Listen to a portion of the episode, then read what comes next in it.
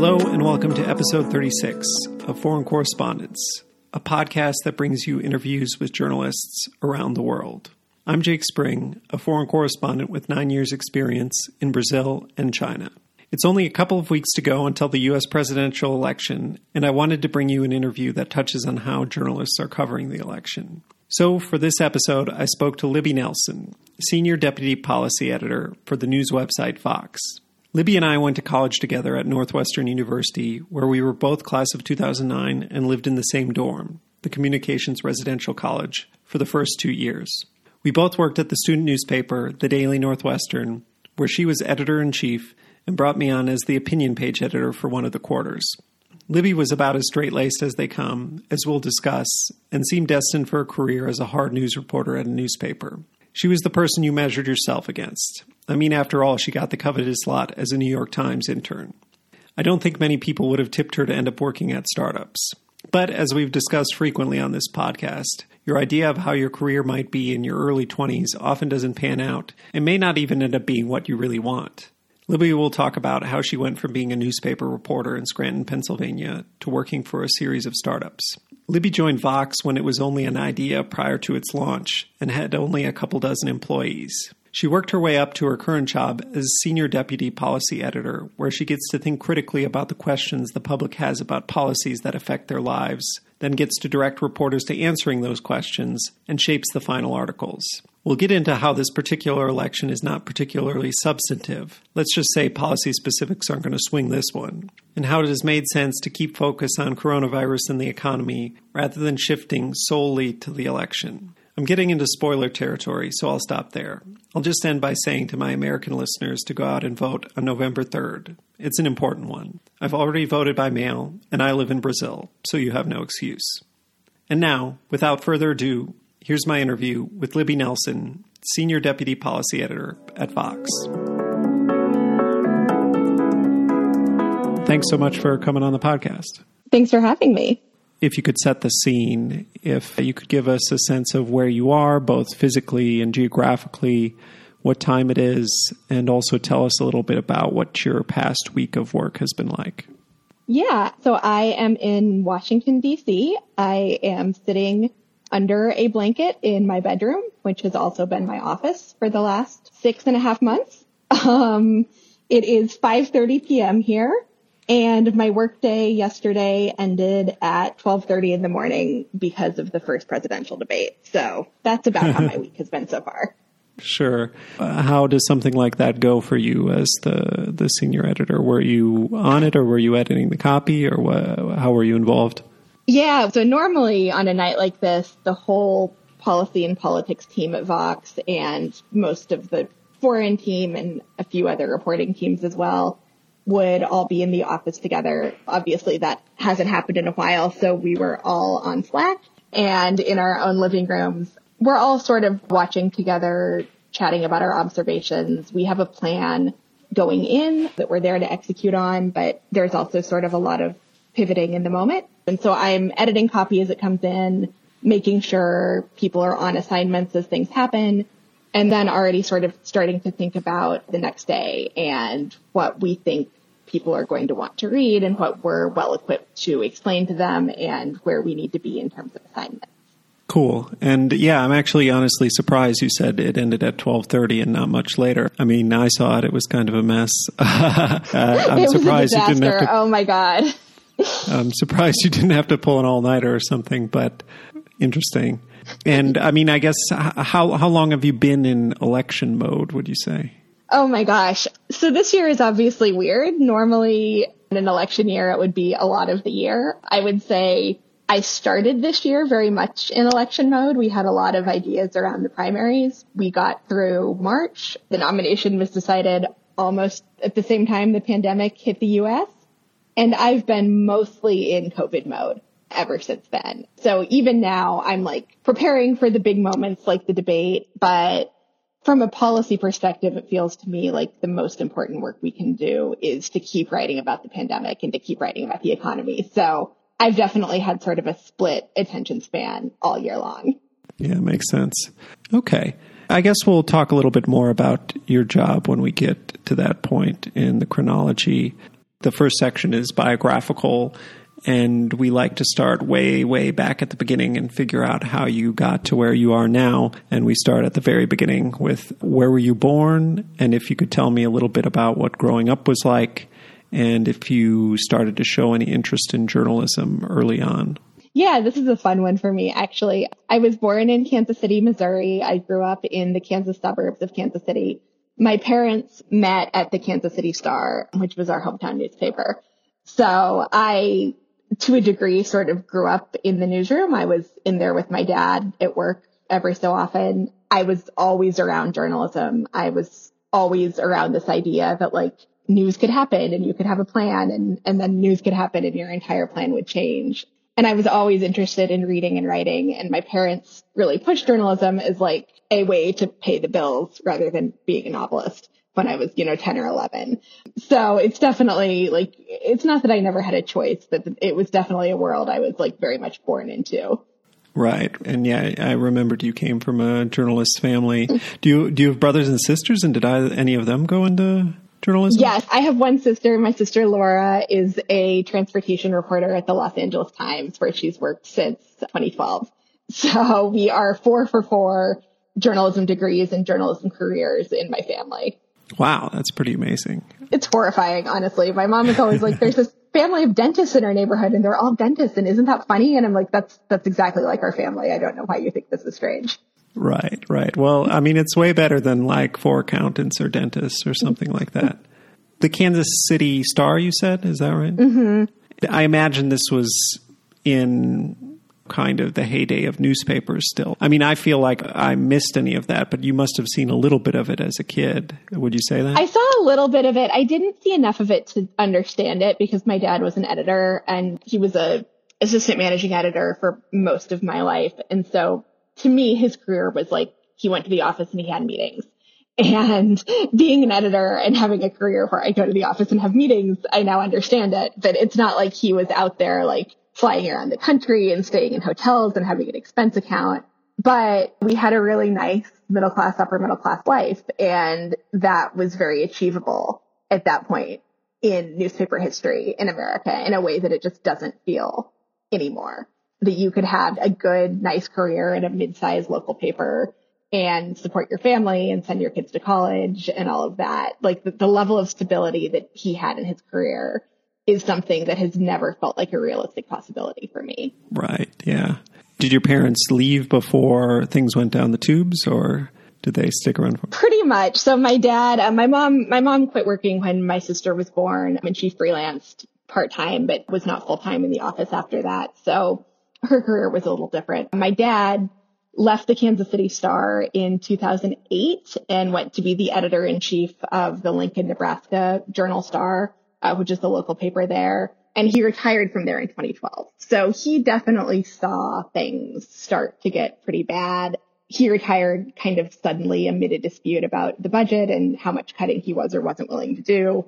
So he got pretty lucky in that if he had stayed at the Star, he probably would have had to lay off a lot of people and then he would have been laid off himself. Like it's, it's really hard to imagine that going any other way. And he said that. But having a journalism career from 1976 to 2012 is very different from 2009 to present. Right. Yeah. Wow. Interesting. Where are your folks now? I have some family in Lincoln, Nebraska, so I've oh, been there. Yeah, no, they're still there. They actually really love it. It, my dad was there about three or four years before he retired and I remember asking if he was sorry they'd totally moved because it, it took them a while to sell their house and like totally make the decision to pick up and leave. Kansas City isn't that far away, but they really love it. They have a fun neighborhood that's like college professors and state workers and academics and journalists and they're really, really happy there. They're both from Nebraska originally, so this wasn't a, a totally random move. Okay, gotcha. Cool. And did they try to warn you off of journalism at all, or did they encourage you to go into it? Um, both when it was like, oh, well, this is a, a, more stable writing career than just like being a writer, which is what I thought I wanted to do when I was 13. You know, that was one thing. I think as it got clearer that things were bad, there was a little bit more like, okay, you know, think about this. But a thing about having two parents who do the same thing as you is like, you're not exposed to that many other jobs that you can do. And so there was never a like, do this instead from them. Right. So, did you do the kind of path I think a lot of people at Northwestern did, where you got in a newspaper in high school and that started you down your road? Or uh, yeah, and it, it absolutely did. Yeah, if my parents could have like encouraged me to go into journalism, all they wanted, but if I had not done newspaper in high school, I don't think that I would have. I had just an incredible journalism teacher who frankly taught me more than I ever learned in college named Dow Tate. And he was probably like the single biggest influence on me in terms of actually like pursuing journalism and becoming a journalist. And so much of what he taught me, I still use even as an editor.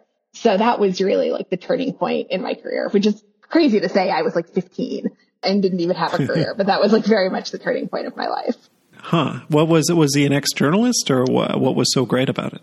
He really was a professional teacher. He'd trained as a journalist and worked as a journalist for a few years, but he'd been teaching for about 20 years. And he actually had an idea of how to teach people to report and write. It was like very intensive editing, but also like you practiced interviewing. He would like game plan stuff like that out with you.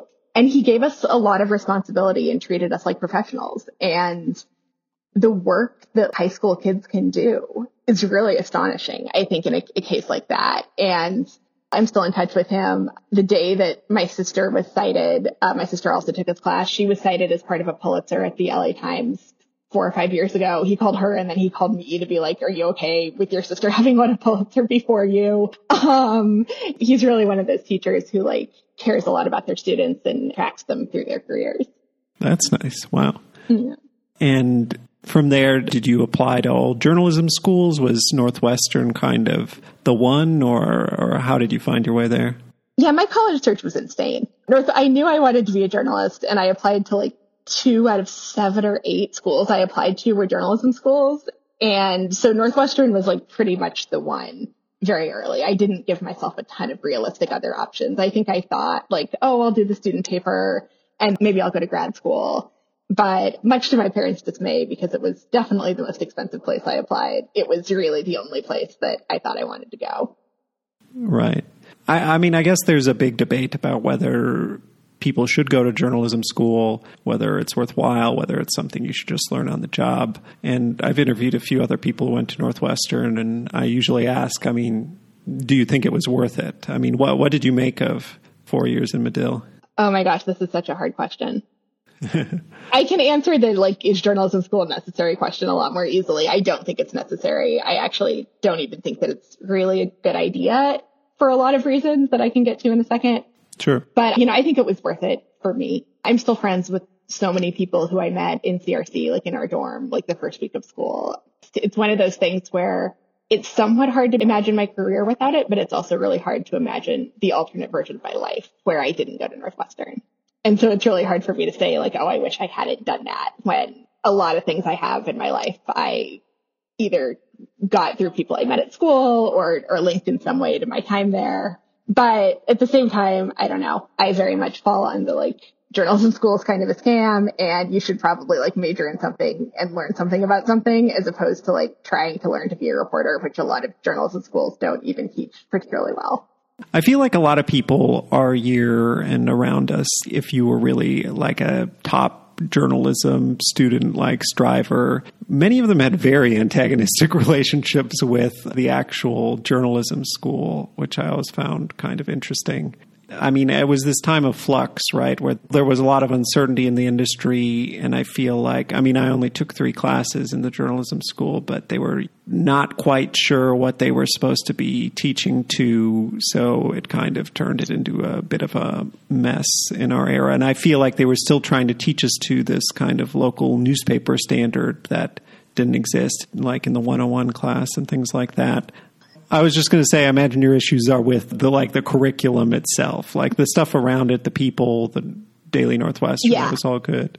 Yeah, exactly. I'd actually completely forgotten that you, you, you do not have a Medill degree. That's crazy. Which I think like kind of proves the point, right? Like there's the whole infrastructure set up, and at the on the one hand, it's hard to imagine all of the ancillary stuff without a journalism school to revolve around. But I mean, the example I always use, and it's gotten less and less potent because I tell this to like our current interns who are often Medill students and who have no idea what I'm talking about. But I took a whole class on how to use Adobe Flash And while I was in that class, learning to build multimedia graphics for Flash, which if you, you know, were not in college in 2007 was the way to build interactive graphics on the internet at that time.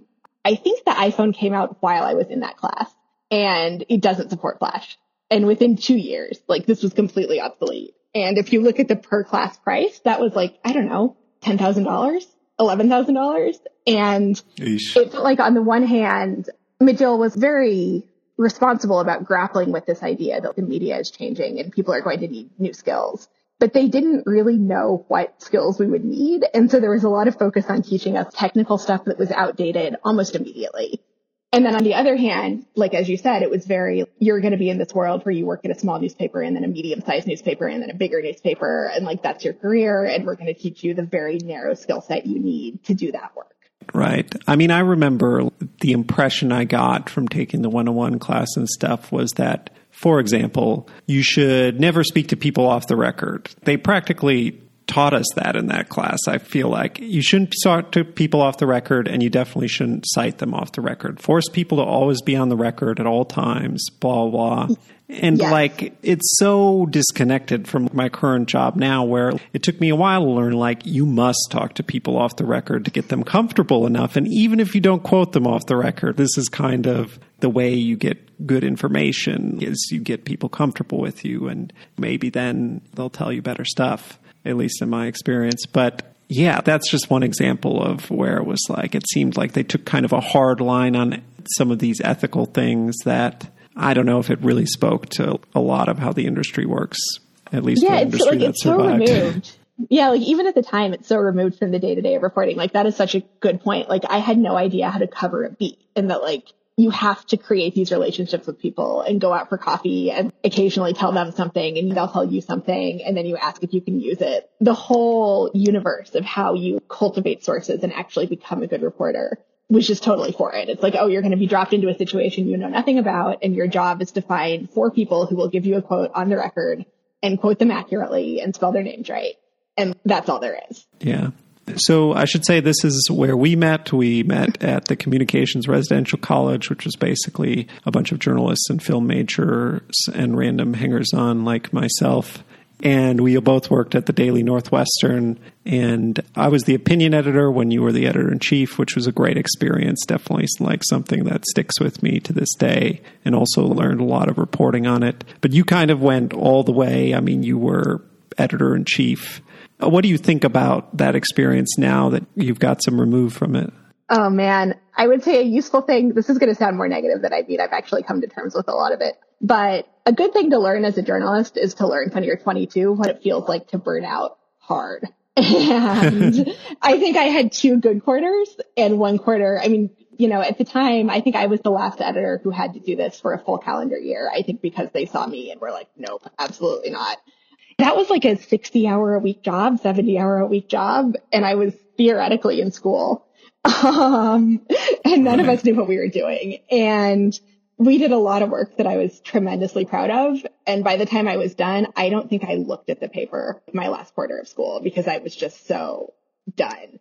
I guess it's good training in the sense that you can really give everything to this job till you have nothing left, which sounds like super negative about a place where I made incredible friends, like learned a ton, did a lot of work I was really proud of. But like, yeah, being the editor in chief of a five day a week college newspaper, it's a full time job.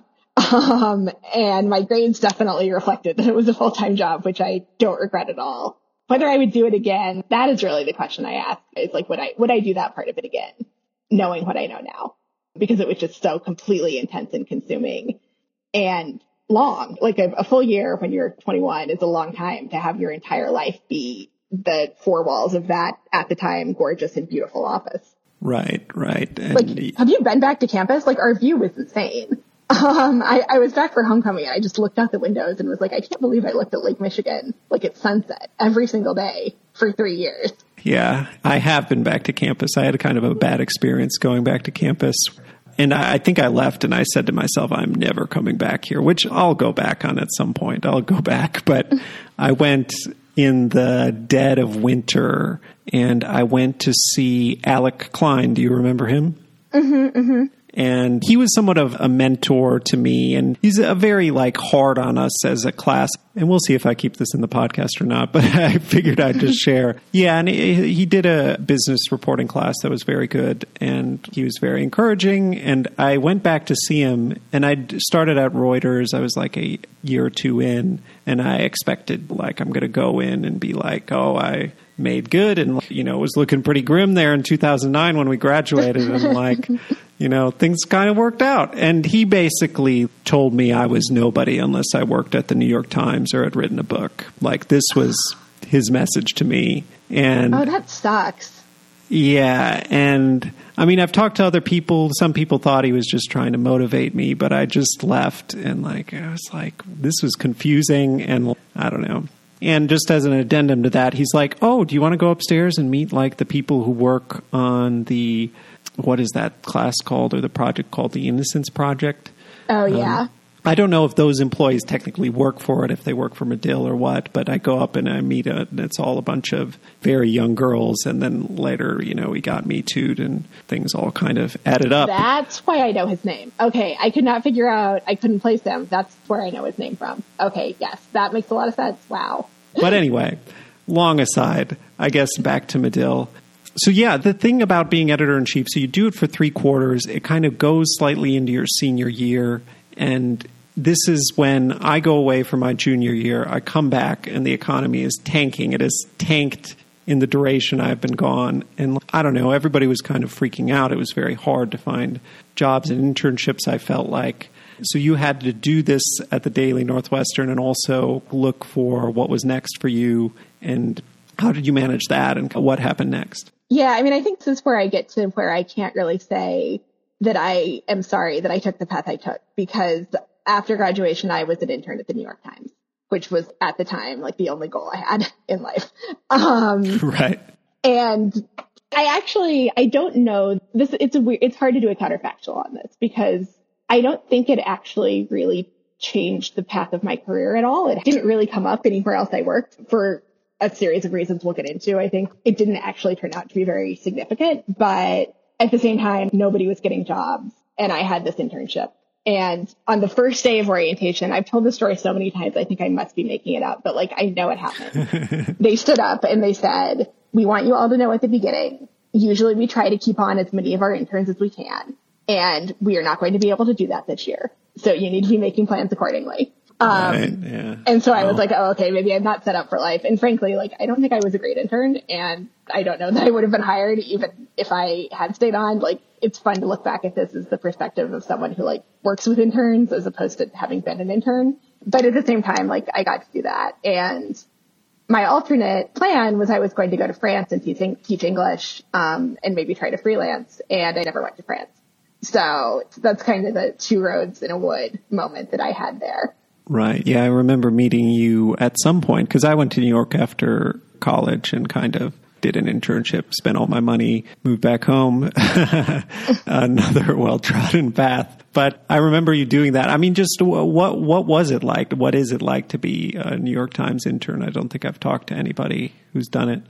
In one way, it wasn't very different from being an intern anywhere else. Like it was the same types of assignments it was kind of interny work. They have you on a rotation, which I actually think it's maybe not a great idea, but I did like three weeks on the city room blog. This was when like having a blog was a big thing that they were doing. Three weeks in print and three weeks in the police bureau, which I was terrible at because like getting back to like, it's all about relationships and I had no idea how to be a good cop reporter. Never have been super terrible at it consistently one of my weaknesses throughout my career. And so you did like three weeks in each of those places. You know, I had some bylines in print, which was incredible. had, I think, the highest number of corrections I've ever had, which is weird. And I think I just got unlucky.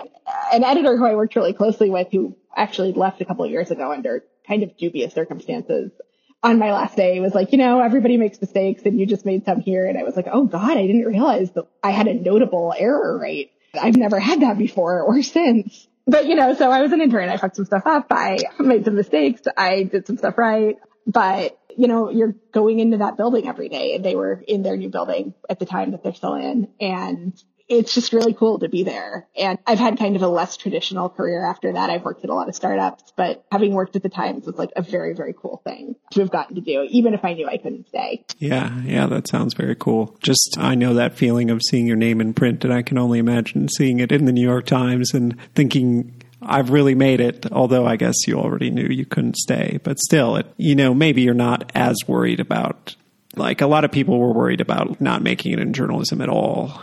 Yeah, I mean, I still was, but that's next. Like my, I don't know if I'm going to make it year was really 2010 because I went from there to another internship, which I had applied for kind of on a lark because I think I thought, oh, like I'll probably stay at the Times or find a permanent job right away. Like this was spring 2009. I was clearly insane or out of touch or something to think that like, it'll be fine. I'll be fine.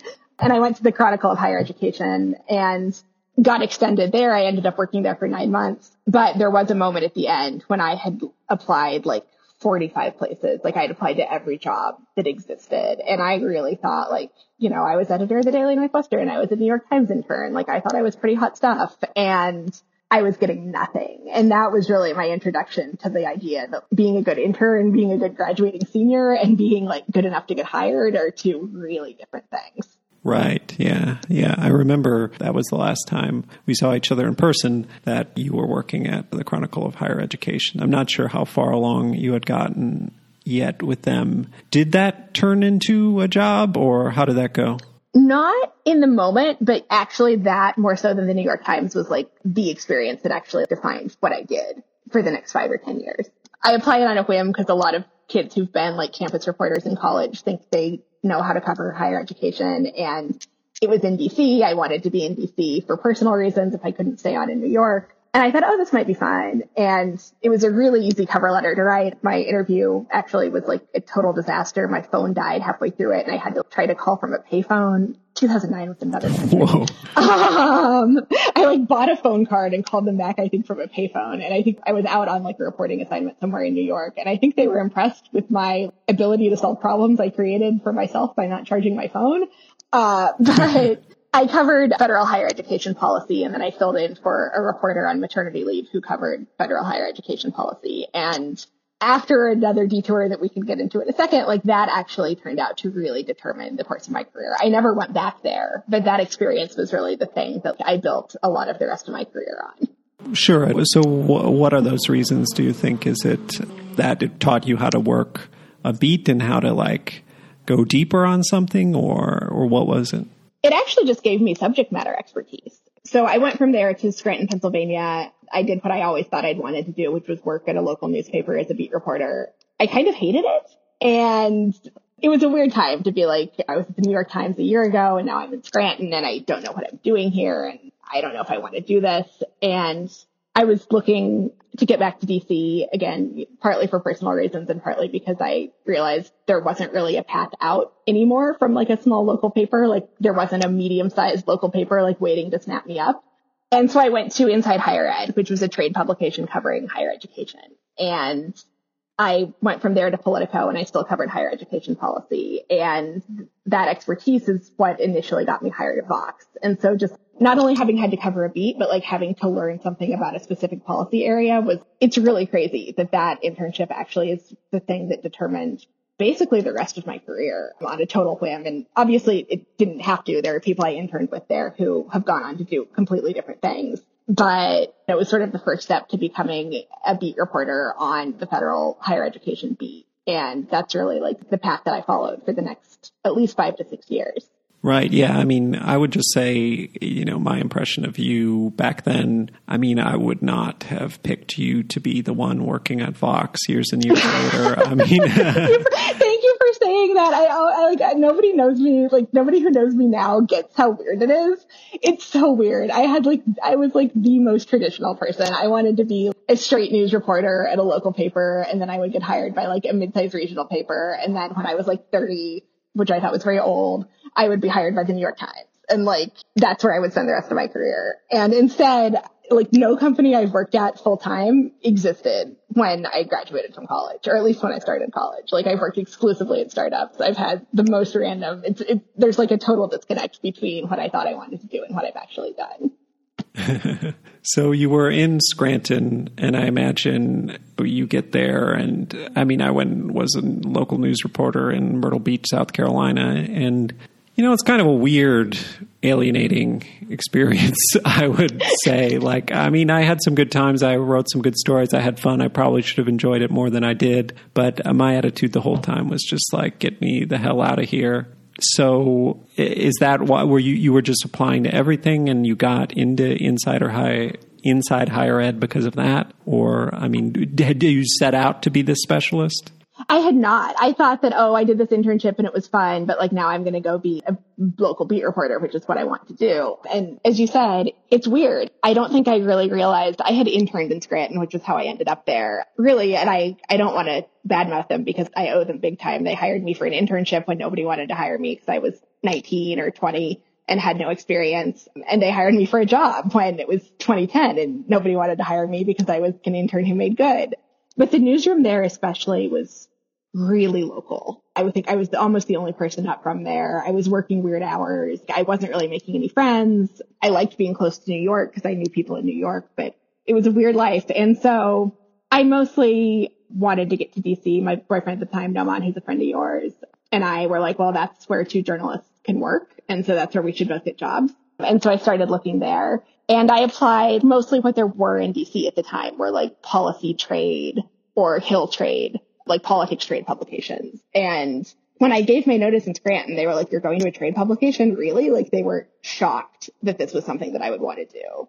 And I definitely had some doubts about it. I definitely was like, can I really make the leap from here back to bigger publications? Am I going to get stuck covering trades forever, but I knew I didn't want to be where I was. And I looked at this job when it opened up and I was like, holy crap, this is the one job in the world that I am marginally qualified for. By then I had like a more realistic idea of my own qualifications as like a 23 year old. Um, and cause, you know, I did have that year. I, I'd done it as an intern, but like I did know something about it. And so it mostly was like, Hey, like this is a realistic shot it'll get me off of this path that I'm on. I think I'll enjoy it while I'm doing it and I get to move back to Washington. And that's why I took it. Cool. So did you ever really seriously consider quitting journalism? No, not then. Haven't ever really. The, the older I get, there's more of a like, oh, I should probably have a realistic plan B. But, you know, I was pretty lucky. And this is, I think, one reason why it was a tough move to make because I was very aware that I had a job. On the other hand, the people like a year behind us were coming out of school and actually getting on at the Wall Street Journal and the Chicago Tribune. And boy, the like angst of being class of 2009 was never sharper than in like August 2010. Um, and I was thinking, you know, oh, maybe I need to make another shot at trying to get somewhere bigger. But, you know, once I got on in Scranton, I never really felt like, oh no, like I'm not going to be able to get a job. I'm going to have to do something else. I was able to skip that worst part of the existential crisis. Sure. So you moved to Inside Higher Ed, and how long were you there? And I guess what was that like? When I started, they were like, boy, you've had a lot of jobs. I told them I would stay for two years, and I stayed for two years and three months. I loved it. I learned so much. I was covering basically anything the federal government does that affects higher education, which was student loans, Pell Grants, and then I sort of set up a side beat covering religious colleges and also covered like the birth control cases in front of the Supreme Court. I covered a college in Georgia where some fundamentalists had sort of taken over and it used to be this very open, accepting place and how the faculty were grappling with that. That's one of my favorite things I've done. It was a small publication. It was founded by two former Chronicle of Higher Education reporters who had branched off and wanted to do something different, which a theme in my career is I have worked at places founded by people who got tired of the way the old place was doing things and went to go do their own thing. They knew just so much about colleges and universities in America and how they work. And a thing I wrote in my cover letter that I still really believe is that's a beat where you cover everything. You cover science, you cover politics, you cover research. Any trend that's happening in America is going to show up in colleges and on college campuses. And I really liked it. You know, I definitely had some moments where like, you know, I went to Northwestern, I worked at the Times and here I was like working at this place nobody had heard of and I had to explain what it was that I did. And it was an ego blow in some ways. But once I chilled out about that, I learned a ton. I really did. And I learned how to cover a beat, which was something that I hadn't learned at Medill. And the idea that this is how you cultivate sources. You get to know people. There are people I'm still in touch with who I met as experts or as lobbyists or as people who work in college presidents' offices and who were sources of mine and are still acquaintances. And yeah, it was a really good learning experience and kind of a springboard to the next couple things I did. Cool but yeah, it, it's interesting how I think I've finally managed to get rid of this a little bit. But back then in that era, I remember we were constantly comparing ourselves to our peers, or at least I was, and constantly thinking like, where should I be at? Oh, this person is doing this.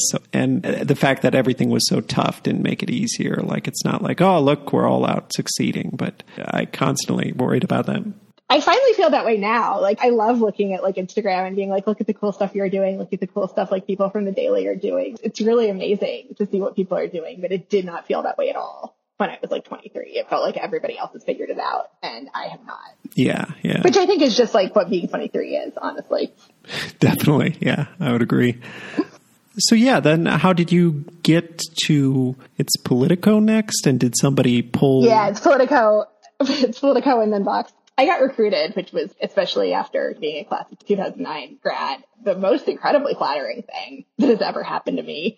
They wanted to start an education section at Politico Pro, which is their paid product mostly where people pay truly an insane amount of money so that you can like write up something you saw on Twitter and they will know it without having to look at Twitter, which at the time I was like, Twitter is free why does this exist? And now I'm like, I would pay a lot of money for someone to write up important things from Twitter so I don't have to be on Twitter. So I truly get it now. But they were launching this education section and they wanted a newsletter writer and someone to write news updates and then the occasional story that would go on the free site and in print. This was the last time I was in print.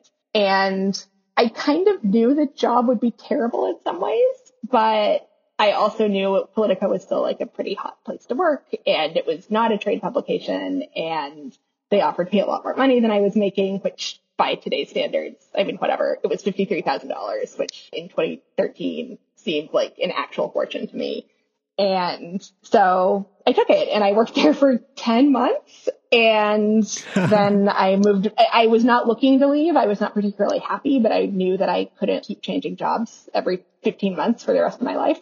And the opportunity to go to Vox came out of nowhere and fell into my lap. And so I took it. I guess the one thing I forgot to ask, and I wanted to ask just to understand a bit the dynamics of the job you were doing. So, were you going to a lot of hearings and things? Were you out a lot reporting, or how exactly was that part of the job? Yeah, I was going to some hearings. That was stuff I'd done at Inside Higher Ed. Like I, I knew the subcommittee on higher education in the House pretty well. I had the Senate Health, Education, Labor, and Pension Committee. The main thing I was doing was I was writing a daily newsletter. And those jobs have one extreme upside, which is that you are out there every day and your name is out there every day and you have to write every day. And I think it actually was really good for me. I learned a lot of discipline. I learned how to write conversationally while writing about very wonky, detailed policy areas. But it also sucks because like the newsletter goes out at 5 a.m. And so I would usually finish it at like 7 or 8 p.m education is not a big enough news area where I had to do this every day, but there definitely were days when I would wake up at four, at least to like check my phone and make sure nothing had happened overnight before it went out. Maybe it went out at six. Maybe, maybe I'm wrong. It goes out way earlier in the morning than I wake up. And then you like do it all again. And it's a grind. And like I knew it would be a grind when I took it. And I definitely learned a lot from it. It's now with like seven years of distance between me and that. I'm like, oh, I learned a lot from that and it was useful. Um, but, you know, at the time, there were some pretty clear negatives and it, at the time, Politico had a reputation as a very fast paced, sink or swim place to work. And I kind of floated. I neither sank nor swam, but I wasn't horribly opposed to the idea of doing something else.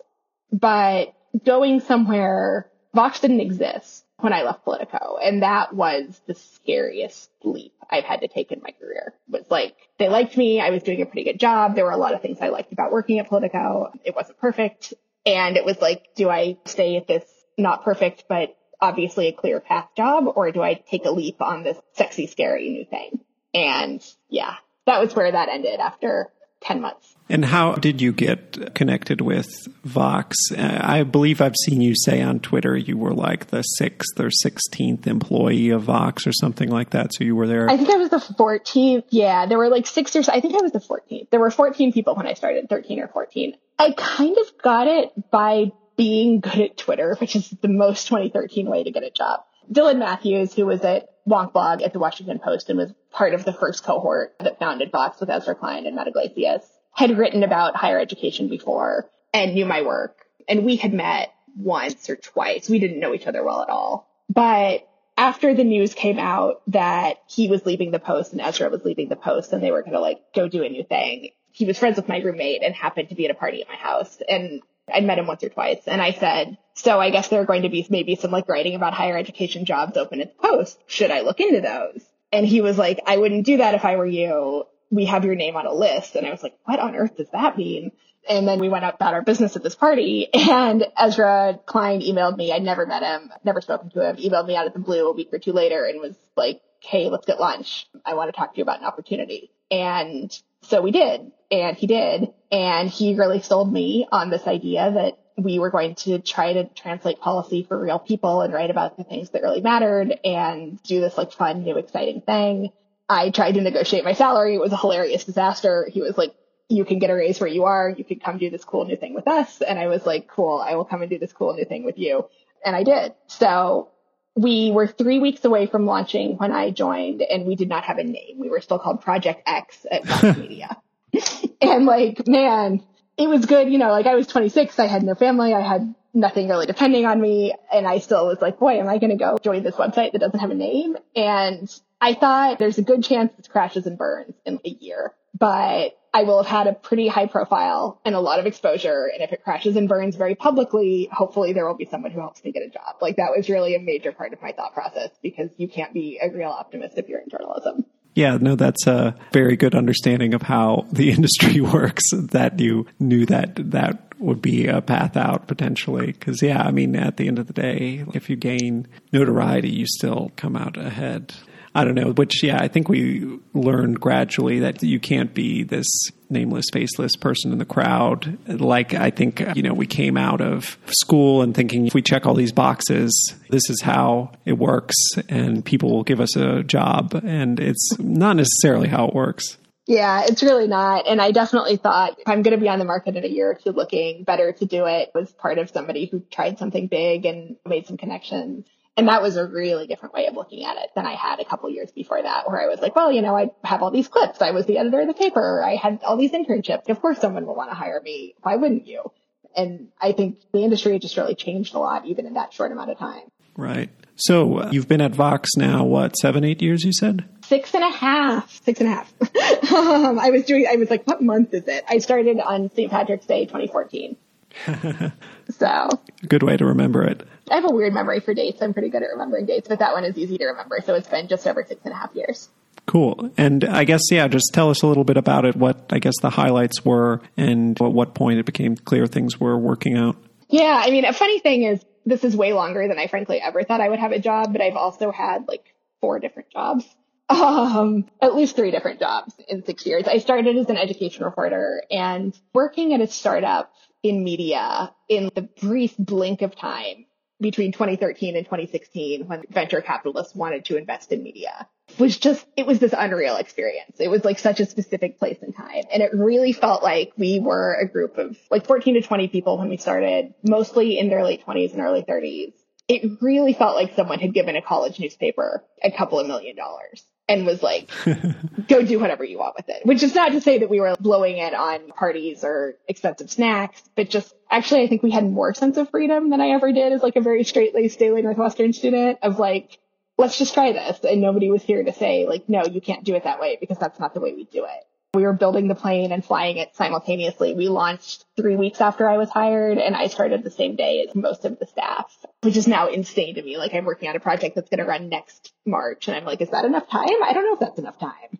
And then I'm like, we made this website in three weeks. We can do it. So, you know, there was just like, we kind of knew what we wanted to do, but we were really just figuring it out as we went along. And there was a lot of freedom and there was a lot of money and it was magical and it absolutely could not last. You know, I think in a lot of ways we're a better website than we were then, but oh my God, being in an early stage startup was incredibly fun. I don't know if I have the energy to do it again, but it was just incredibly, incredibly fun. 2014, 15 was like just an extraordinary year professionally because I would be like, I have an idea. Like I want to write about this or about that. And they'd be like, okay, let's do it.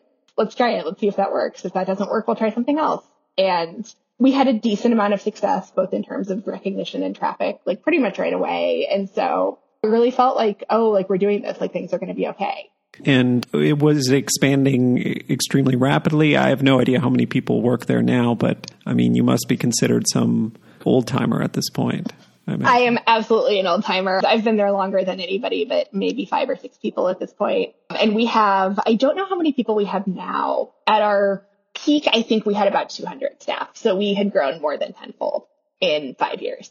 And a lot of that growth happened in like a pretty condensed two year period between like 2015 and 2016.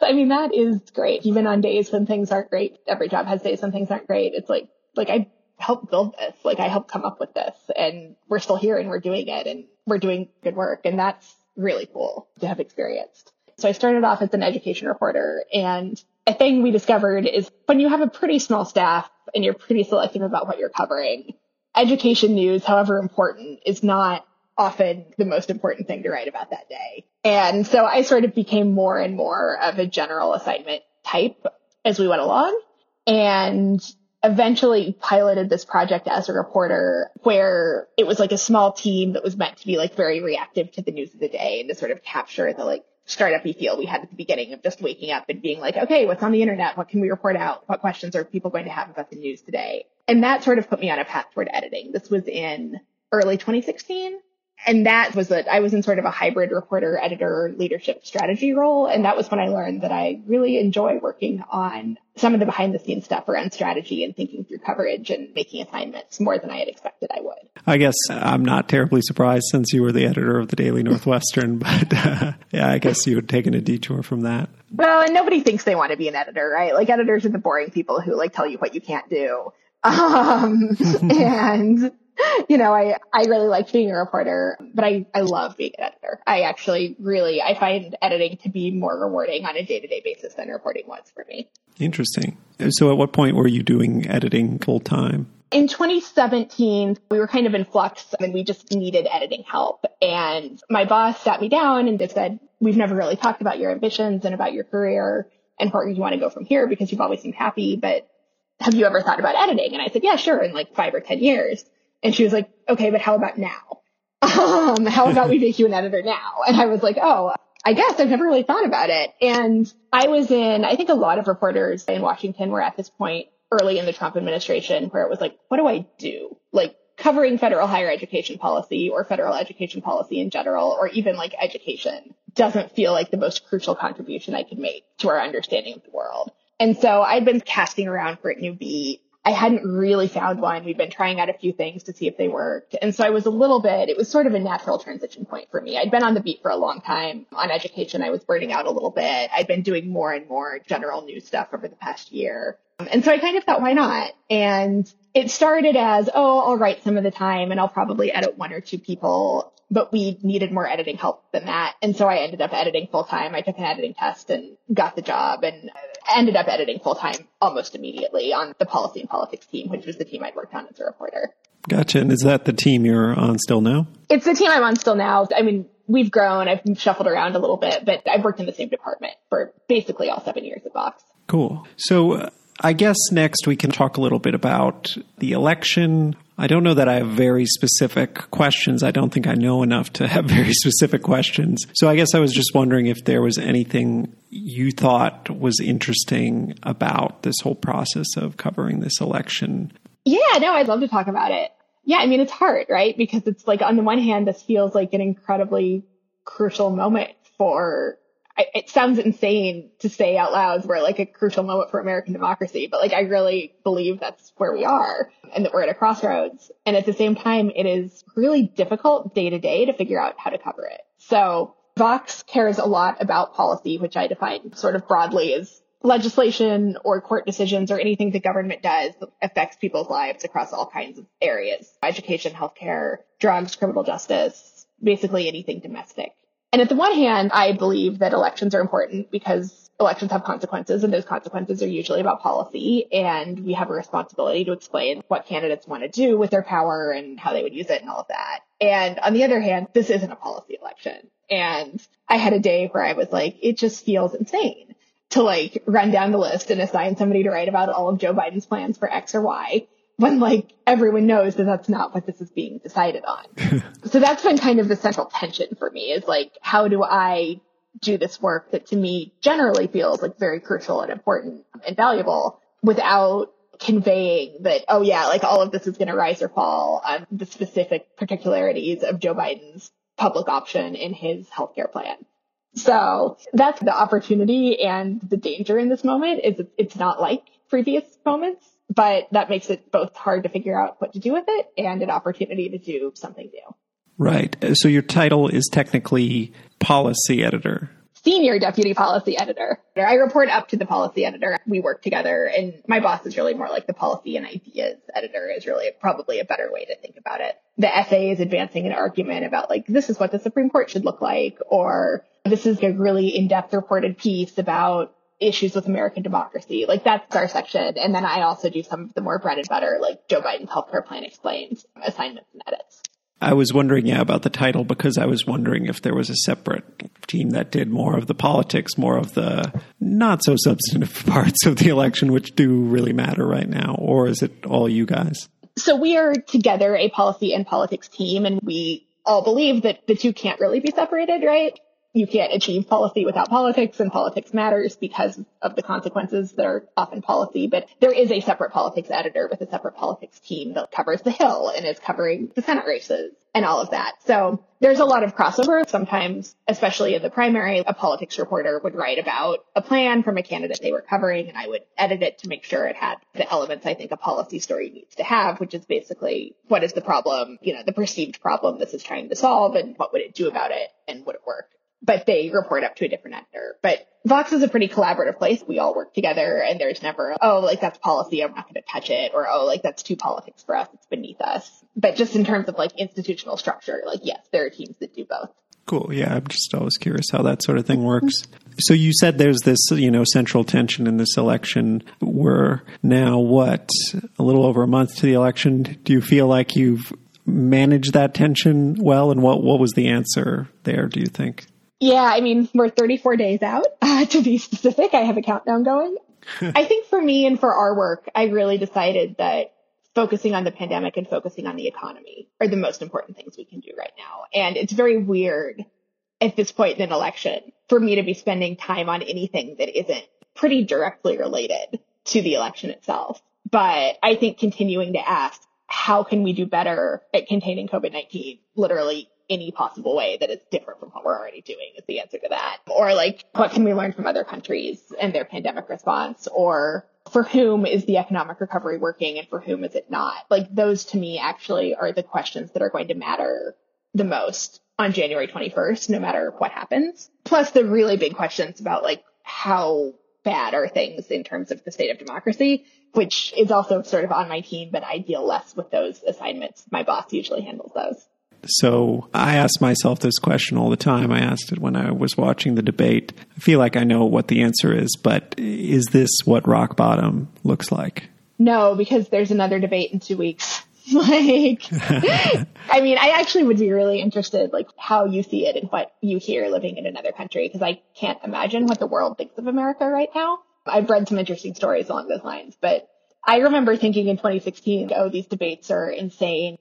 I've never seen anything like this. And those were like a totally normal political undertaking compared to yesterday. And who knows what's going to happen in the next 34 days. So I definitely don't want to say this is as bad as it's going to get because I think one thing we've learned this year is like it can always get worse. That's why, you know, I, every time I've asked that question, it has gotten worse. So I feel like now I, am always like, no, it, it, will probably get worse. Which have you considered you should stop asking the question? um, Probably, probably. But yeah, it was interesting watching it here in Brazil and, you know, seeing Brazilian Twitter all watching it. And I don't know, I'm kind of curious. I, I unfortunately wasn't here four years ago in China. You know, the debate wasn't exactly on TV in China. Um, and so, yeah, like it seemed like very high interest and a lot of people were watching. And like I went to the federal police today to sort out my immigration, which has been delayed because of coronavirus.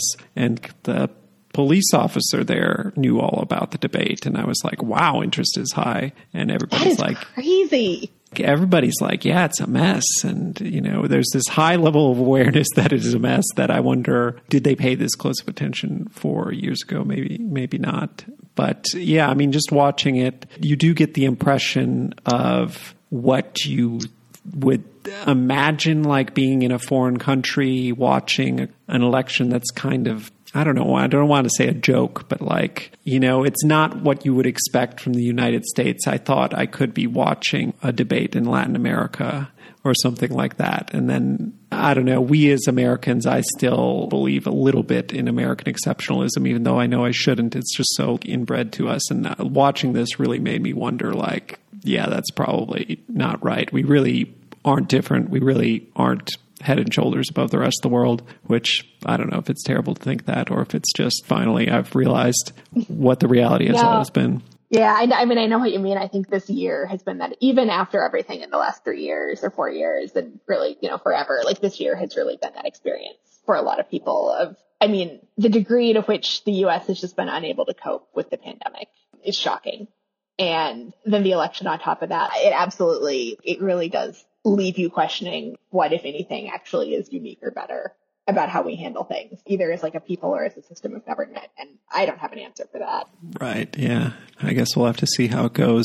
I mean, here in Brazil, people always talk about, well, the, the institutions are surviving. The institutions haven't crumbled yet. So things are still okay. And I think, I mean, that's the hope in the U.S., but, uh, you know, now with the Supreme Court and all I didn't realize that's what they say in Brazil, too. That's really interesting. Yeah, because that's absolutely people say, oh, but the norms, you know, I mean, we've lost some norms, but the institutions are still okay. But, like, are they? I don't know if they are. They don't seem that okay. Yeah, but the, anyway, that's cool that you can kind of focus on these bigger questions, and I and just those few examples give me a better sense of how it works, like what kind of questions you're asking about the economy and about coronavirus let me see.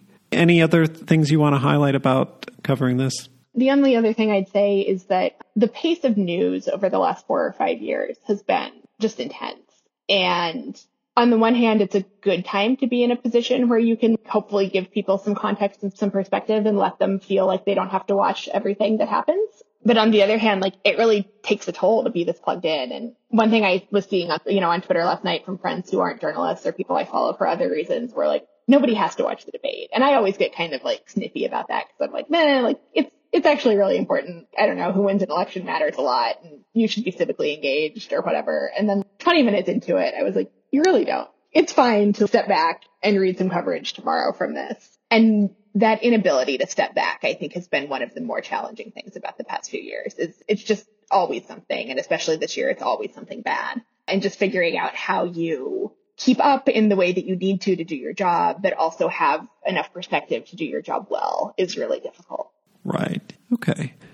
So the next section is more about stories. And I like to start with a story. What is a story that quote unquote got away? A story that you wanted to do or a project and you were never able to because of whatever reason. You couldn't get the information you needed, you couldn't get editorial support, reporting trips went wrong, or anything like that. Does anything come to mind, a story that you always wanted to do but hadn't been able to? There's a very immediate one here. The big one that comes to mind for me is I had this idea, a pretty ambitious idea in 2015 to do a big profile of Arne Duncan, who was the education secretary at the time, and just like tell the story of education policy over the Obama era through him.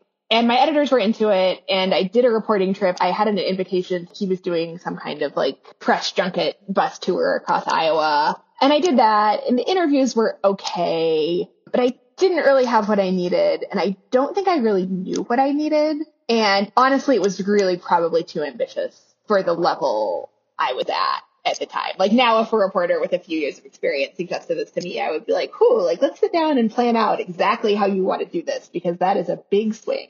And it just never felt very compelling. Like I never quite had the idea that would really make it work beyond this is an important person and I would like to do some really interesting interviews with him. The other part of it, not to deflect the blame from myself, is some people are better interviews than others, and Arne Duncan Grimm's a great soundbite, but is not somebody who I was going to get him to really reflect for like hours. And I think pulling off the idea I wanted to do really required probably a level of perspective that a subject can't have on themselves while they're in office.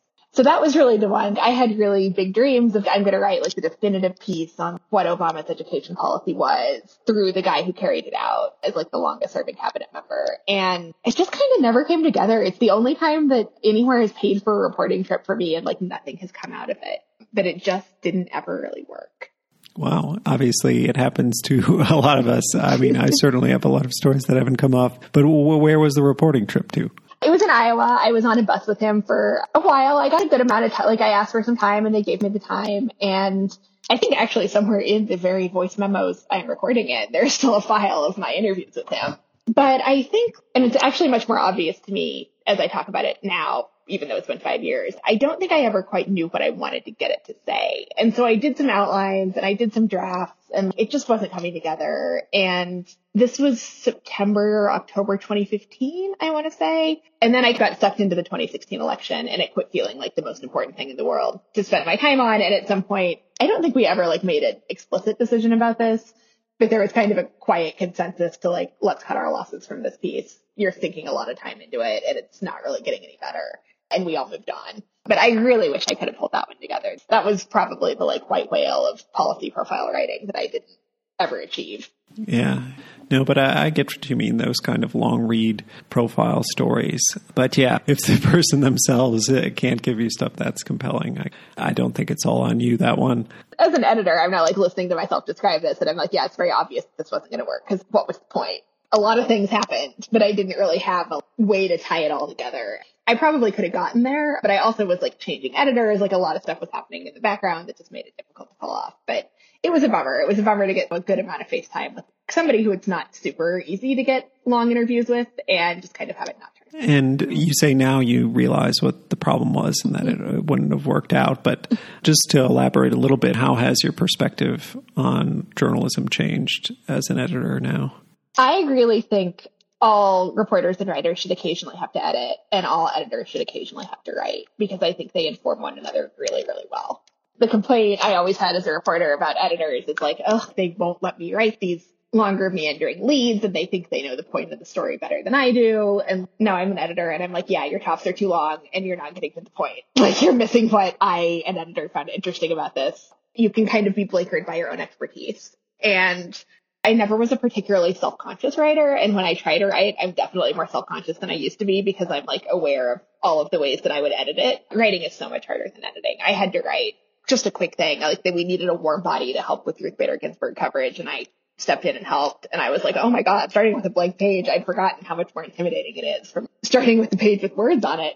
But I think I'm a lot more focused on what's going to make somebody want to read this or like what does the story offer? Like what understanding does the story offer to the reader that they don't already have? And that's just really tough to see when you're the writer and you're really like caught up in the day to day and the details and the amount of information that you're accumulating and that you have in your head and that you're trying to communicate in a short pitch or a short story or a short conversation with an editor. Right. I agree that those lines should be crossed more. And honestly, at Reuters, I feel like it's probably not done enough. I bring up Reuters just because I've compared notes with somebody at Agence France Presse, and they put mm-hmm. everybody who comes in the door first on the editing desk. Everything is opposite. And they're like, if you do good on the editing desk for two or three years, we'll send you out in the field. And now he's a frontline reporter in Pakistan. And I don't know, it kind of on a certain level makes sense to me that they would do it that way. So he's out there and he knows what the office wants. Yeah, that's really interesting. I think with that, so I've been an editor now um, full time for oh my god over three years. Wow, this whole podcast is me being amazed at the passage of time. Um, so I felt like in my career as a reporter, the three year mark was finally when I was like, like first you think you're really good, And then you realize all of the stuff that you don't know, or at least this was my trajectory. And you're like, oh, I actually don't know anything. And then like three, four years is when I started to be like, oh no, like I actually do think I know what I'm doing and I've earned it a little bit. And I feel that way with editing too. Like as much as they complement each other, it's also a completely different skill set. And being able to look at a story and both see what's on the page and see what it needs to be is hard. And so I do think that the risk in something like that is you just get good at editing and now it's like, okay, now go do this like different thing that is informed by editing, but it's also a totally different skill set. So it takes you six years to get good at your job instead of three. Right. And then, yeah, the next question if there's a story that comes to mind that you're proud of, that you can talk us through, tell us a little bit what it was about, how you went about reporting or editing it, and just kind of the whole process from start to finish. I'm going to do two super quickly when I was a reporter on and when I edited. Sure. Reporting, I touched on this briefly earlier, but when I was at Inside Higher Ed, I also covered religious colleges. And I don't even remember how I heard about this, but there was a religious school in Georgia, like a lot of colleges in America, was nominally affiliated with the church, but was basically like a normal college.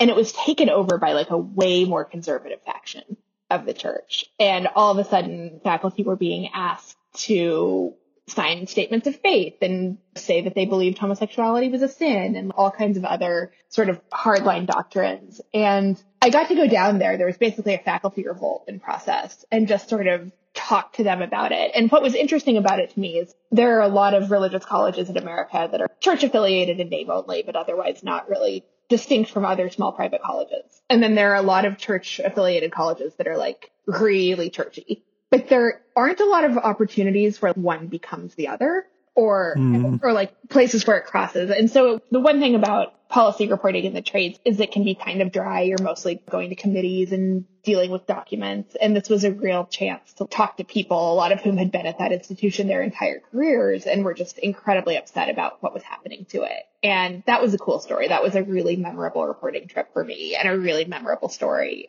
to really just try to accurately depict the two sides of this culture war at a, a small Georgia college that most people had never heard of. I mean, it wasn't the most headliney story I did, but it was one of my favorites that I worked on. So that one, I, I wish I remember how I heard about it. It was 2012 and I just don't. But I think there were a few alumni groups set up on Facebook and stuff who were sort of rallying around this. And I talked to all of those people. I persuaded my bosses to let me go down there for three days. I did a ton of interviews with people who were willing to go on the record about how they felt like this institution had just totally been turned away and they were waging some kind of court battle for control as well simultaneously. And I went through a few drafts. My process always was very, I start at the beginning and I write all the way through and then I stop, did a lot of revision. And it was just, you know, one of the few really featurey feature stories I've gotten to write. And I was really proud of that.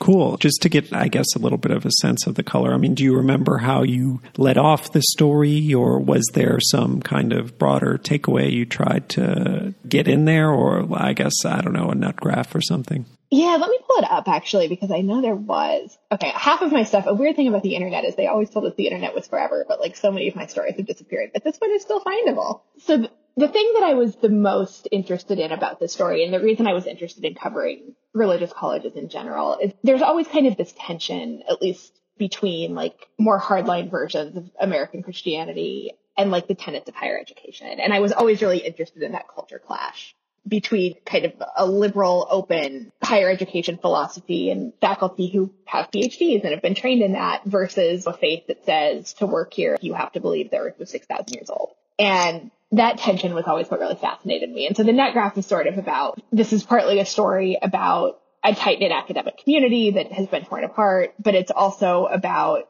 what tradition is more powerful, your faith or academic freedom, whose values dictate what happens on a campus and what does it mean to be a Christian college. And actually, I'm rereading this and go, oh, this is a better nut graph than I remember. Um, but it, it really got at like the tension, not just that like what interested me about that story, but why I had been drawn to that beat in general. Yeah, that's cool. And did you lead off with an anecdote or did you play it more straight or how did you do it? I led with an anecdote. It was not an anecdote I witnessed, but it was the turning point when faculty and staff at this college were called together and given the articles of faith that they would have to sign if they wanted to keep their jobs. And I had done enough interviews, like it was very classic. I've done almost no writing like this, but it was very classic. I could get in people's heads and say what they were thinking as they listened to it. Reading it now, I'm like, boy, this is a really long lead. I would have moved my nut graph up if I were an editor uh, in retrospect. But yeah, I, I kind of started like in the middle of the story and then flashed back to how it all began. Yeah, that's a good way to do it. And yeah, there was a second story you wanted to highlight that you were an editor on, not a reporter? Yeah, I just wanted to talk briefly about the experience of, of, editing. I worked on a major project that we did last year called Everybody Covered, which was about basically systems of health insurance around the world. And our idea was we were at the moment of the Democratic primary where everything was about Medicare for all versus not Medicare for all. And we really wanted to give a sense, not that there's like one model abroad that the US should take, but that there are different ways to get better insurance coverage and better outcomes than we have and to just look at several uh, different options. So there were three reporters on it who went to Taiwan, the Netherlands, the United Kingdom, and then a cost containment experiment in the United States and Australia. Australia is the other one. And I was one of the lead editors on it. And it was just a really incredibly rewarding project to work on. I feel like we had kind of a mission for what we wanted readers to learn. We kind of achieved it, which was great. And it was a chance, you know, in, in internet journalism, a lot of things are really fast paced. Usually I will go through one draft on a story and make it 30 to 50% better. And then we publish because we have to publish because it's newsy. And this was really an opportunity to go through multiple drafts and really hone in on what we were trying to portray and whether the details and the anecdotes we were using fit with the story and how we were telling it. And it was just a really, a really, really interesting project to work on that really drove home to me what I like about editing because I think the, the best parts of editing are being able to be a partner to a reporter as they figure that stuff out and to be a sounding board. And I just really appreciated the opportunity to get to do that. Did you get to play like I always wonder what this is like to say I know what my boss's job is, but to have X number of people who report to you and to be able to kind of move the pieces around and apply them how you like, like you get to see more of the whole chessboard. I mean, were you very active when people were out in the field in all these different places? You know, they call back, you kind of talk through how it's going and figure that out, or how did that all work? Yeah, we had meetings before they left. I also just learned a lot about managing reporters in the field because that's not something we do a ton of, but we had a grant for international travel and so we were able to do that. And so we started with a meeting that was like, what do you already have? What do you need to get? Like, what's the ideal version of the story? Who are you talking to? And I also learned a lot about reporting from my reporters. I mean, they had been really good at finding the people they knew they wanted to talk to or the examples. And he was like, yeah, like we found these patients who were twins in Australia and one gave birth in the private hospital system and one gave birth in the public hospital system. And I'm like, how did you find this? Like, that's exactly what yeah, you wow. want for a story like this. I wish I remember the answer, mostly, but it was just a thing that I learned is how much pre-reporting and pre-work really goes in to make the difference between a pretty good reporting trip and a really good reporting trip. Um, and then while he was out, the main reporter would like, we didn't talk on the phone because uh, the time zones were insane, but he would write like a long email when he wrapped up a day or so being like, here's everything I found. And not only was it really gratifying to me to be like, oh my gosh, he's getting such great stuff. This is the thing. There's just a lot of joy in editing. When a writer comes back and is like, that was a great interview, like I am probably happier about it than they are. It's just really cool to see stuff come together. But those notes actually were also really useful when he sat down to write because it was sort of a way of capturing the impressions of the day in a more informal way. And I was able to say, like, this is the part that jumped out at me. Have you thought about making a section based on that? And to have some back and forth. So that was really cool. The other thing is you probably are this way. I think a lot of writers are perfectionists and they finish a story and they always think about here's how this could have been better.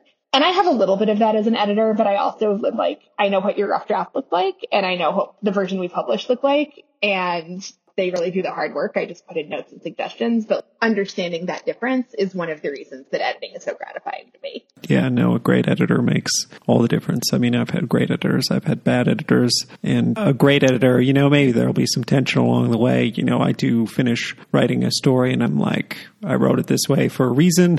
um, and, you know, you get into some fights because of that, but it's all uh, like uh, at the end when the piece comes out, I'm always like, this is definitely way better than it was the worst thing I ever did as a writer, I can't believe I did this now. I really want to write to my old boss, who I like got along with very well, and apologize to him about this one incident. I was at Inside Higher Ed. I was pretty new on the job. And I was doing a story that I think was a little more analytical or a little more of a step back than I usually did. I was very much out of my depth and he rewrote most of it. and I put his byline on it when it published, which now I'm like, oh my God, that was so passive aggressive. Like if somebody did that to me, we would be having a sit down to talk about like what editing is and if they're okay with the changes that I'm making. But I really was just like, well, those weren't my words. They were his words. He deserves a byline. And yeah, he was normally a really good editor, but that was the one time when I was like, that did not feel like I wrote it. And it was very strange to have my byline on it. Yeah, it's a, a weird thing where in the moment it's hard to see what is better and what is worse. It all seems subjective, but then with a little bit of distance,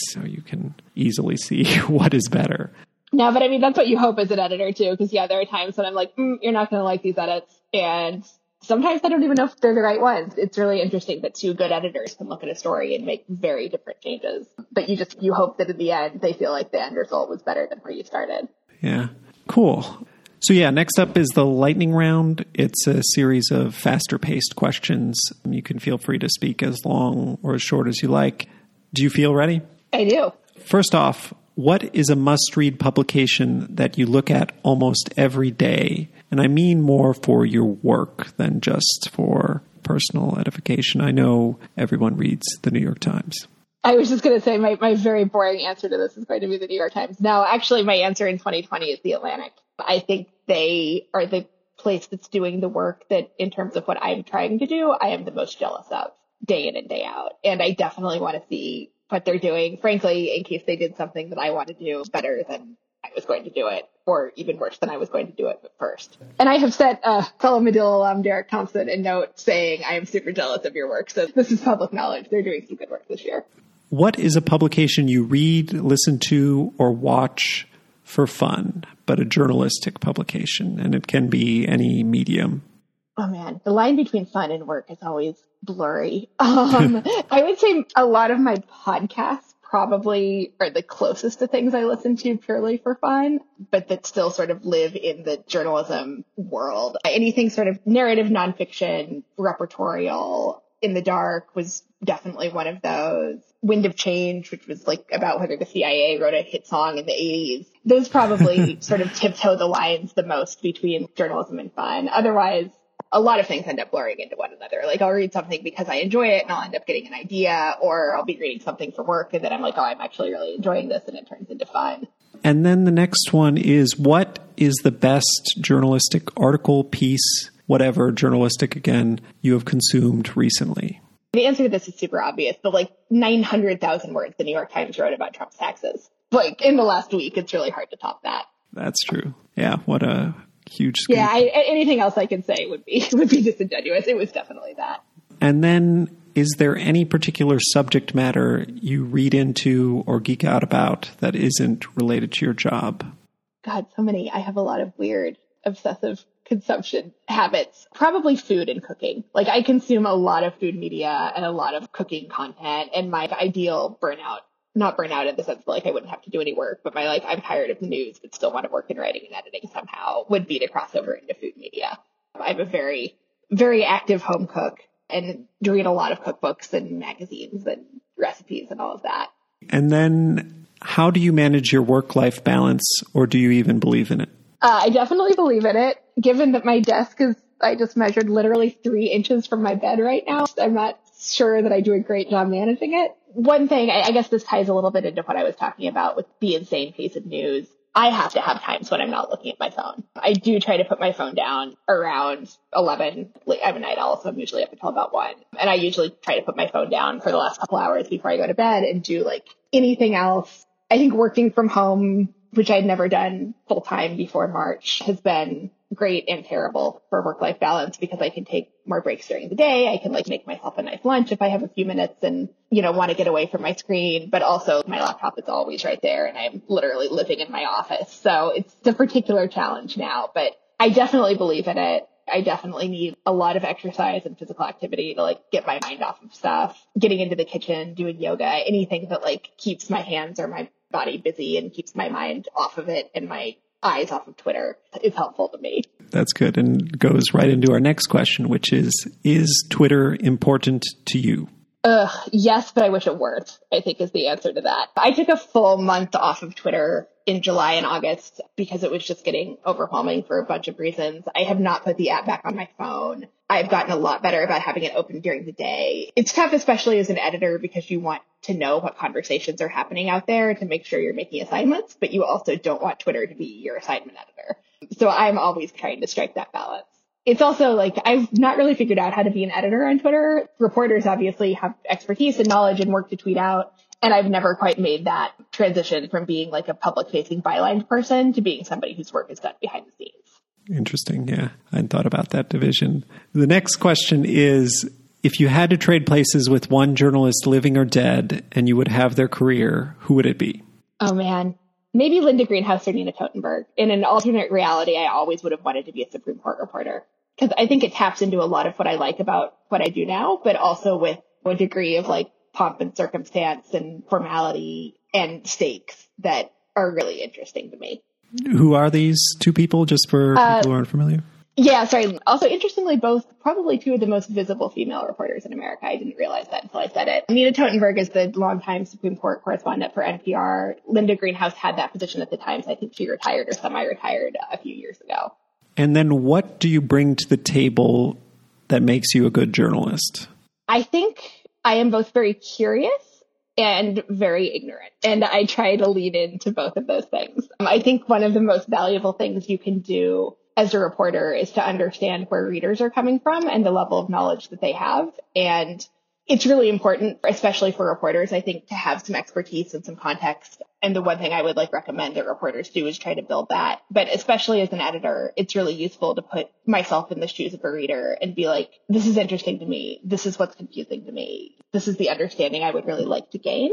And I'm just curious about a lot of stuff. I'm a very curious person. And I think that's probably the thing that's been the biggest asset to me in my career. And then what is one thing you wish you could travel back and tell your younger self? It's going to be okay. I mean, really, I feel like sometimes I think I'd like to be 23 again when like the stakes are so much lower and nothing really matters. But like, I didn't feel that way when I was 23. I felt like any mistake I made or any job I didn't get was going to like ruin the rest of my life. And it didn't turn out that way. And that's the thing I, I try to tell our interns and, and other people who are sort of new in the business is like, you may not have exactly the, the path that you think you're going to have, but like it will be okay one way or another. And this is not the highest life or death stakes thing you're ever going to do in your life. What is one thing most people don't know about you? I'm such an overshare. I'm actually struggling to think about what, what the answer to this question is. Oh, this is one. I have read every mystery story Agatha Christie has ever written and probably like most of the major mysteries published between like 1920 and 1950. That is a very weirdo specific area of expertise that I have that absolutely never comes into play on a daily basis. Wow. That's a lot. I mean, she wrote a lot. it's a lot. Um, yeah, she's written like a hundred books and I've, I've read all of them, I think, multiple times, starting when I was a kid. So I had some time to build this up. That's pretty cool to have under your belt. This is a new one I added, mostly to try to get new questions for this section. But what is a question you would like to ask other journalists? I do ask people this sometimes, but mostly when I'm like interviewing them for jobs, what they like most about not just their career, but like the specific day to day of what they do now. The other thing is, what do you wish you'd learned earlier? And now, maybe this was a little bit obvious, but how would you answer those questions? I knew this was coming and I, I, had like a split second to think about it, yet here I am. Um, I mean, the thing I like most really is just working with reporters on stories. A tough edit can weirdly be like almost as challenging as like a hard story to write. Like sometimes I'll read something and be like, this isn't where I want it to be and I don't know how to get it there and I'll like freak out and have to go for a walk. But ultimately, like being able to help shape a story and to work with a reporter is really rewarding. And I like really just personally enjoy the people I work with, which helps something I wished I'd learned earlier. I think what made me think of this was our conversation about J school and what you learn and what you don't. And I really wish that I had better understood how to be a good beat reporter and how to build relationships with people and how to write tough stories, you know, without making nobody ever want to call you back again. And I think most people feel their way to it, but I wish somebody had sat me down and given me some tips very early in my career instead of me having to figure it out over a period of six or seven years. Makes sense. Yeah. And now I will subject you to the most recent question I've solicited from somebody, which is what's your most embarrassing journalism related story? Oh, Oh, it's probably not good that I can think of this one off the top of my head. Um, so this gets very into the nitty gritty of how Congress works. But if you're voting on a bill in Congress, the first vote is on the rule for debate, how like debate on a bill will proceed. And usually the vote breaks down the same way the final vote does. But that happens about 24 hours before. And you can probably guess where this is going. I once wrote and published a story that a bill had passed. When the bill had not passed, the rule had passed. The bill did eventually pass like a day or two later, but actually this bill didn't pass is quite a correction to have to append to a story about a bill passing. This was, I think, like 2012. Wow. And then what is your favorite film, book, TV, or other media property about journalists and why? Favorite would be tough. I've consumed a lot of media about journalism over the years. Probably the one that people don't know as well. I really like The Hour, the BBC's fictional TV series about the starting up of a news magazine in the 1950s. It's a really fun, well acted show that's like what if Mad Men was about journalism. And I have a soft spot in my heart for All the President's Men. Yeah, I need to rewatch that one. It holds up. I rewatched it, I guess, right after the paper came out, I think. And I hadn't seen it since college, I think. And it's still pretty fun. And then the last question is qualifications aside, if you couldn't be a journalist, what job would you do? So I don't have a great answer to this question, which is something that I probably should have as a 33 year old in this industry who's gotten lucky for a decade. My dream alternate job is I would write accessible to the public historical nonfiction. Like I would be that person who writes about the entire history of, you know, salt or just random everyday things. Like I, I have absolutely no qualifications for this job other than being a decent writer, but I think it would be really fun. I also had like a weird two day period where I was like, what if I got a PhD in economics? And what I learned is you need better undergrad grades than I had if you want to get a PhD in economics. well, it's qualifications aside. So yeah, it's true. Option. I mean, I report a lot on public policy research and I actually teach in a public policy master's program, which is hilarious because I am the least educated person in that room. And I have always thought, oh, it would be kind of neat to do the research that I write about. It's very in line with a lot of the values of journalism to me. Oh yeah, I forgot you taught a class. I know I've seen it on social media or something. Are you still doing that, or what's up with that now amid coronavirus?